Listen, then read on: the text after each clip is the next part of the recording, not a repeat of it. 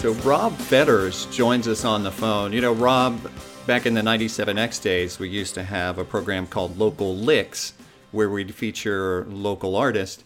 And I feel like this is more like local lockdown. So I just wanted to check in. How are you doing? Well, I'm fine. I I I have a studio. I, I it was off premises for a while, and at the beginning of 2019, I moved it home because my wife Swanee and I became empty nesters for a little while. So I moved my studio home, which now is very fortuitous, I guess. Uh, and I've so I'm, I'm fully equipped in my own little spaceship studio place that musicians, most musicians in the 21st century have some variation of, of that thing. So that's I'm cool. I can I can make all the noise I want here. I just can't make it with all the people I want to make it with. Yeah, but really, the studio is more for your day job, which is. Tell us a little bit more about that. Well, my day job um, is, is I've done a, a, ton of commercial music. I've, I've made lots of commercials um, over the last 20, almost 25 years. But I don't do that that much anymore. I occasionally I get calls to do projects. Uh, last year, I found myself turning down some projects. Um, it's become as my kids uh, my kids got through college and everything. So suddenly the the money thing, the reason I did it in the first place, is not quite as important to me. I know money's important, but it, it's not. So I, I'm back to being just a you know an annoying um, power pop songwriter as much as I can get away with. You can annoy us all you want, my friend. But, but I know that yeah. this um, coronavirus lockdown is certainly a hit to uh, your house concerts because you've done a ton of those. How many have you done over the past few years? Well, I haven't done a ton. I mean, I, I, have uh, I'm over 40 uh, of them, which for me is a lot because I wasn't playing out a lot. Uh, the occasional gigs with uh, with psychodots for a while. The you know even rare occasions I'd play with the Bears or something. But um, for me, it was just a a really cool thing. And and and as uh, so many things in my career, I'm kind of forced into doing something I'm uncomfortable with. But I had some friends uh, who told me I probably really like house concerts, and as it turns out, I do uh, because it's the crowd is maybe it's like a classroom size. So there there can be a lot of give and take between songs, questions. You know, what's that twang bar on your guitar, and when'd you write that, and things like that. So it's it's just a, a fun interaction, and it's you can handle it because it's not too big a crowd. And I just love doing it. Um, what was the question?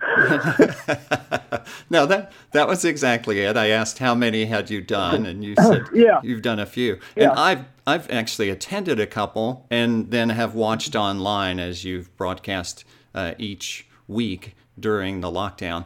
But yours is different than it, it's not just you with an acoustic guitar strumming. I mean, you've got a lot going on with backing tracks and things like that.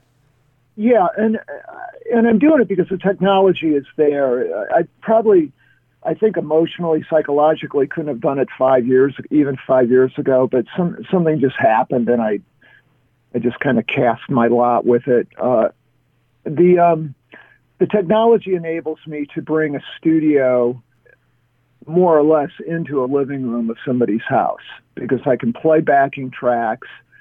Um, it doesn't seem cheesy for me to be playing backing tracks when it's me backing myself or, or you know, occasional friend on bass or drums or, or vocals. Uh, the first time I saw somebody do it was in the mid 70s. I saw Todd Rundgren open his own concert, uh, playing along with studio tracks. And I thought it was just thrilling because there's nothing more I wanted to do in the mid 70s than be in a studio with Todd Rundgren. Uh, the tape broke in the middle of his set at Ford Auditorium in Detroit, and he just kept on playing, which was really fun and exciting. So I got to think, uh, I got to see things go wrong, which is what happens in the studio. That's, that's where you get to make mistakes because you get a second or a third take. Um, so what, the way I felt about performing this way is um, people get to see me try to get it right on a first take, play guitar and sing, which is something you usually don't do in the studio. You do one or the other. And you know, a lot of a lot of times when you're recording takes, you might do two or three or thirteen or twenty-seven. It's fun to read Beatles history and realize, you know, Blackbird was maybe take 32 for Paul McCartney, doing that kind of thing. Um, but uh, so that's that's what I do, and it's it's really fun. It's like a tightrope act, and exciting and super challenging. Plus, I get to play a lot more of my songs than I've ever been able to play in a band. A, a whole night of the Bears, for instance, I might maybe do seven of my own songs because other other guys write songs. Psychodots, may, maybe half the material Psychodots play I, are, are things I played, but it's fun and gratifying to get finally just get to be me for two and a half hours and play 22, 23, 24 of my own songs. And so, oh, so now you've transferred that to doing a YouTube thing every weekend. So you you got four already on online yeah. right now. So what prompted that? Yeah, and what prompted it was um, be, because of uh, coronavirus. I canceled some house. I had to cancel some house concerts, and my son Noah, who is uh, works in production, stage and audio product, uh, lights, audio. He had a really busy schedule booked for this year, doing festivals and playing with lots of bands and or, or doing production work for a bunch of bands, and they got canceled. And I talked to him one day, and he had he had lost about 20 gigs, and then a day later, it was oh my god, it, the whole summer had been put off, um, and that might have been a hundred gigs.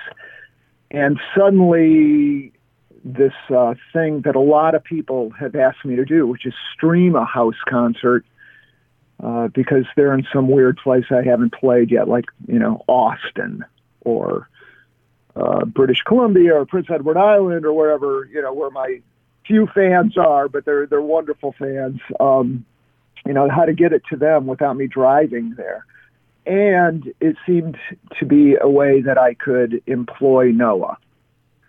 So we try we started doing it, and uh, the the technical aspect of it was very daunting. I think between the two of us, we spent at least a hundred hours fighting software, finding um, things that could work because I, I didn't want to have a podcast mic and try to balance a guitar and uh, a voice with it, especially considering the fact that I had to be completely by myself. It wouldn't even be like Tiny Desk where, you know, there's a recording engineer or, or World Cafe Live. Uh, you know, if you go in there, it, it, it looks pretty bare bones, but there's a recording studio at that studio in, at, uh, at studio in um, Philadelphia, and there's a mixer, and, and that's why things sound good on on those radio shows. How to do that on your own in your studio, transmitting through a live stream was was pretty pretty tough. I guess I had I had laid the groundwork for getting my performance right by by doing uh, backing tracks and playing at house concerts, but getting it to to YouTube or, or you know whatever whatever platform you wanted to do it was super pain in the ass. I can't. Oh my god! I mean, stuff just didn't work. And then when it did start working, the audio would stop, and the picture would keep going, or the picture would freeze. And finally, we found about I, I, I've lost count. I think it's about five pieces of software apps between the phone and the computer and everything that when you get them working together uh, and you turn them on in the right sequence and things like that, you can actually get a stereo stream with a video stream that sounds okay. And then it be, just became a, a case of me being my usual clown self performing and to no audience, to total silence. So that, that's that's daunting in itself and very weird. But now I'm starting to just embrace the weirdness. I, I took a lot of psychedelics when I was young, and, and it's just it's just another kind of inner space exploration, and I'm getting a little more acclimatized to it. yeah, we we've noticed, and I've always wondered about that. It's like, what's that like? You finish a great song, and then silence because there's there's no feedback from the audience. Yeah, especially if it gets really loud and powerful and dramatic, and then you know, boom, and then and then suddenly you're in space. And you know, I'll, I'll, I'll tell you something that happened to me a long, long time ago, and it really reminds me of this. I, I, I go back to it when when the Raisins were very young, and we still lived in Toledo. We would occasionally open uh, concerts for for big for big shows. You know, we've hell, I, I've I've been in a uh, we opened for Kiss in their heyday. And we did this one show at the Toledo Sports Arena. We opened for Kiss in Raleigh, North Carolina, but um, but we played. We opened a Ted Nugent show, and I'd, I'd grown up seeing Ted Nugent play smaller venues, but for a period of time, he was like an arena rocker oh, in yeah. the late seventies. The Nuge, and uh, yeah, the Nuge, right? Cat scratch fever and all that shit. And um, we play. We're, we're like you know these the sacrificial lambs opening for Ted Nugent, and and we did we did fine, and we, nobody threw anything at us or anything like that, and and and and we got off stage, and I exited stage right. The I, the rest of the band exited stage left, which went to you know off stage and dressing room and, and things like that. But I went off stage right, and there was nothing there, and I I just pushed my way through a door, and suddenly the door slammed behind me like an airlock, and I was in a big, vast exhibit hall with no lights. I was totally in the dark, and I went from this screaming war zone to, and I and I could just hear ba- bare echoes because these doors were really big. Um, it slammed shut, and I was it was totally silent, and it freaked me out, and I it was one of the few times in my life I actually felt like really lonely. um, and and I didn't know how to get back. I, I, I couldn't. I didn't know where I was going, and and I couldn't. I couldn't go back where I had come from. Maybe 300 feet away, I saw an exit sign, and I was starting to walk toward that. And then suddenly, these big garage doors opened at the other end of the exhibit hall, and a jeep came just roaring up to me slammed on. A couple of big ass Labrador retrievers jumped out of the, the, the Jeep, came running up to me, you know, licking me and stuff and jumping on me and everything. And Ted Nugent comes out. And he's going, what's going on? And I said, oh, I, I'm in the band that just opened for you. And he said, how'd it go? I said, it went okay. Nobody heard us, you know, laughed at us because we're not quite as heavy as you, you know, whatever it was. And I said, I'm stuck. I don't know how to get in. And, and he knew his way around the Toledo Sports Arena better than me. He probably played there 50 times. And um, he found the door to get back in. And I went back to my dressing room and we packed up our, our stuff and, and left. Um, anyway, that was my big experience of going from a lot of noise to a big vacuum and it's kind of what it is at the end of almost every song I play at these shows. Everything except Ted Nugent coming to the rescue. we'll work on that for uh, for week five. We'll see if he can he can show up. Yeah. Rob, let's talk about. So we've mentioned you've done these house shows, and they're all available, or links to them are available on your website, which is robfetters.net. And yep. you, are doing them. You you call them Fetters is cheap because it's not a ticketed sort of thing, but you do encourage folks to contribute. So how could they, if they wanted to, um, contribute? Well, let me. I would like to stress the fact no contribution need, necessary. Okay, um, these are these are free, especially for musicians and anybody who's in weird coronavirus related uh, financial jeopardy. They really are free, free, free.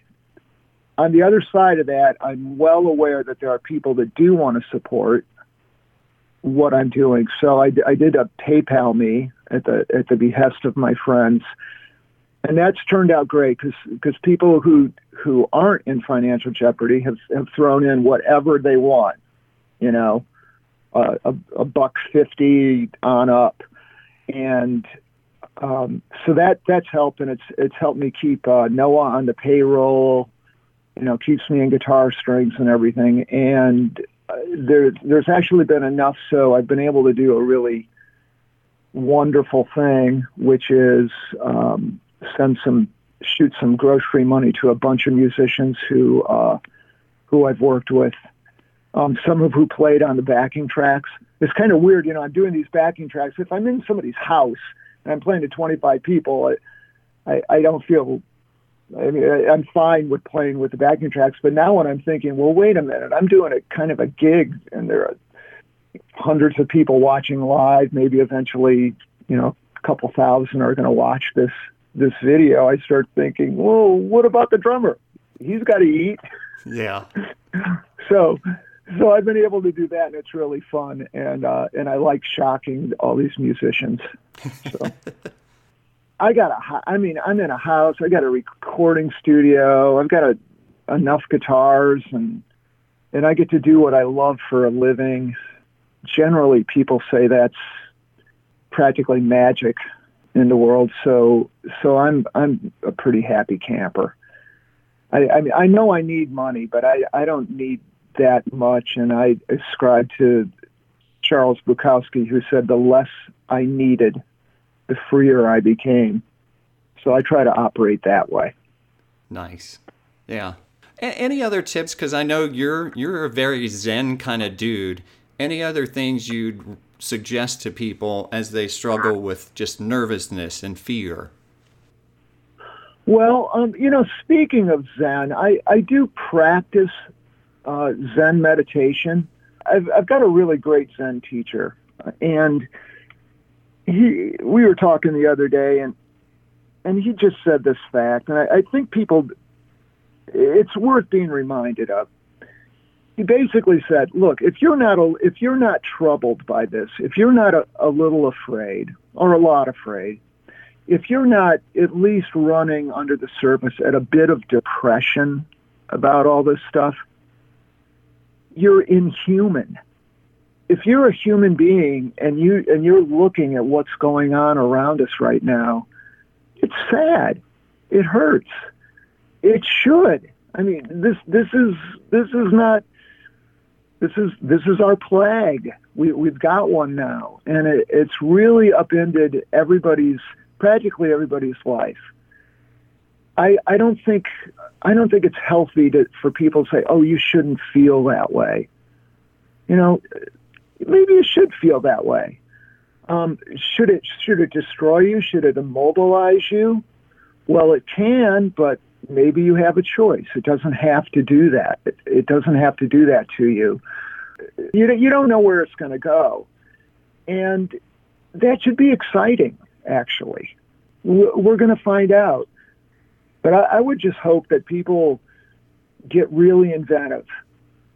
And I've always thought that artists aren't a special creature uh, separate from from other humans. Every human is an inventive person, uh, and every human is tasked with reinventing their life from time to time, if they're lucky enough to live another day. And that's what we have to do. We just have, Uh, in one sense, we need to relax and roll with it. But I, I will say that just about every day I'm given I'm given something I just can't deal with. like like some clown calling you up from 97X from 30 years ago and saying, "Hey, how about a podcast interview?" and me screwing up the time even though it was on a calendar.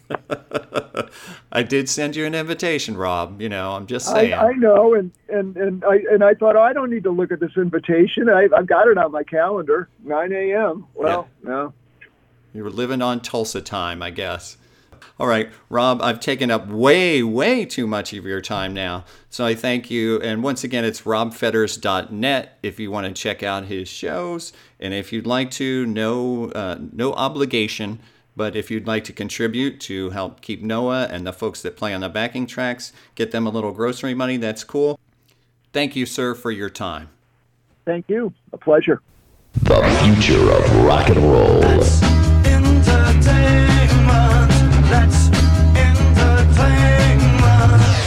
Seven X.